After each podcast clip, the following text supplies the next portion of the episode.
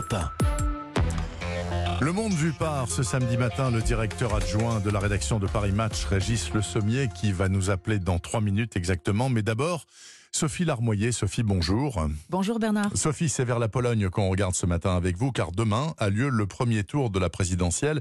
Et c'est une présidentielle à rebondissement. D'abord, elle était programmée pour le 10 mai, ensuite elle a été reportée à cause de la pandémie, j'imagine. Oui, mais surtout à cause des risques d'irrégularité, car les conservateurs nationalistes au pouvoir avaient imaginé organiser le scrutin par correspondance, par la poste.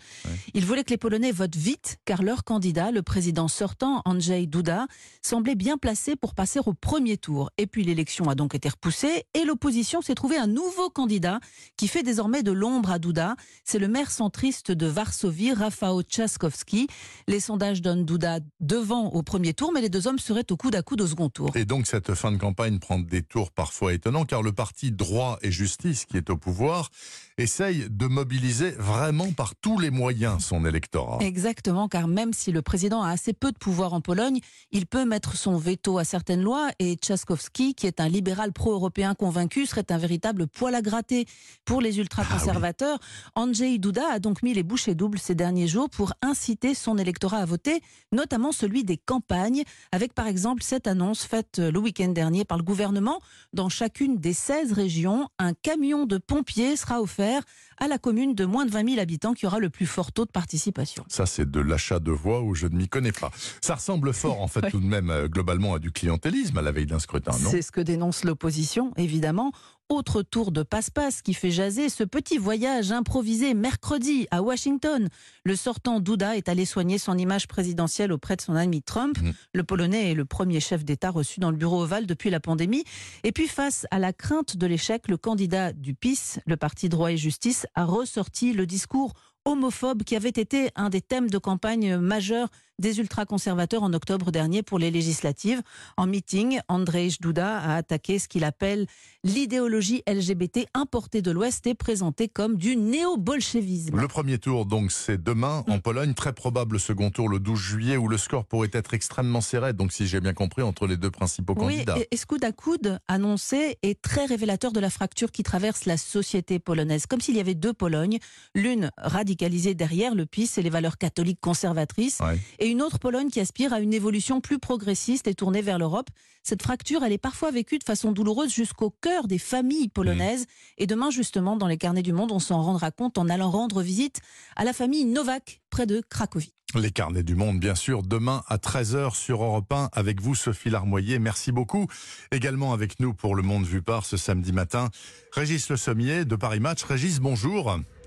Bonjour Bernard. Régis, dans Match, cette, semaine, j'ai retenu euh, ce très intéressant portrait interview réalisé par Sophie Desdésert, un portrait interview de Jean-Pierre Raffarin, sous-titré Ombre chinoise. Alors, personne n'ignore que l'ancien Premier ministre français est un grand ami de Pékin, au moins depuis 20 ans, voire plus, disent certains.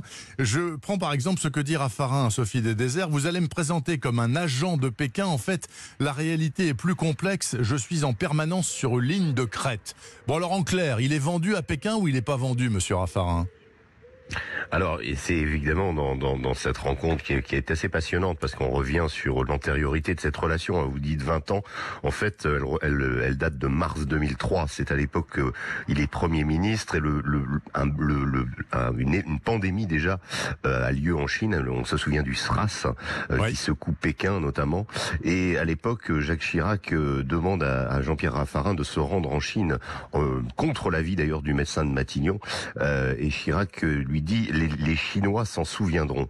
Et effectivement, c'est devenu Monsieur Chine à cause de ça, parce qu'il a eu euh, le courage, en plein milieu de cette pandémie, euh, de rendre visite aux Chinois, d'aller leur parler. Euh, et Mais voilà. en fait, Donc, en fait depuis... il aime vraiment la Chine, Raffarin. Il le dit d'ailleurs, euh, il le dit sans aucun complexe, au point qu'il a été baptisé là-bas La Fa Lan, ça veut dire en mandarin l'orchidée qui tire la loi. Il a été décoré également par Xi Jinping. Mais tout ça, c'est pas du bluff. Il adore les Chinois et la Chine. Oui, je crois que c'est vraiment quelqu'un qui s'y est, euh, voilà, qui, qui, qui, a, qui est tombé amoureux de la culture chinoise, de la politique, et qui sert un petit peu de go-between entre la France et la Chine. Il, y a, il y a beaucoup à faire d'ailleurs, hein, euh, puisque les, les, les, trois derniers présidents, avant d'être élus, euh, n'avaient jamais mis les pieds en Chine. Donc c'est un peu mmh. le Monsieur Chine qui se place un peu, un, peu comme il dit à propos des Chinois. Il dit les Chinois sont dans le temps long, mais lui aussi il est un peu dans le temps long de la politique, c'est-à-dire que les, les gouvernements succèdent en France et lui ça reste un petit peu une sorte de référence.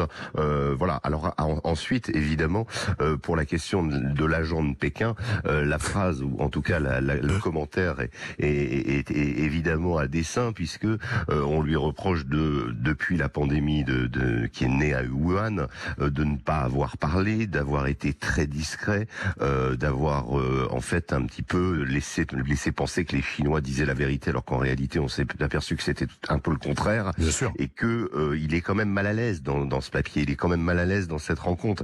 Il, il, il, il émet des critiques vis-à-vis -vis de cette gestion, mais ces critiques sont, ont été, hélas, bien tardives. Alors, ce qui est extraordinaire, c'est qu'il manie l'euphémisme de manière remarquable, Monsieur Raffarin, puisque dans cette interview, quand on lui dit, bon, les Chinois, ils mentent quand même, ou ils dissimulent, il dit, non, non, non, pas du tout. Ils ont un problème de communication, et ça fait fort longtemps que ça dure. C'est leur drame, c'est leur drame. Ils ont un problème de communication.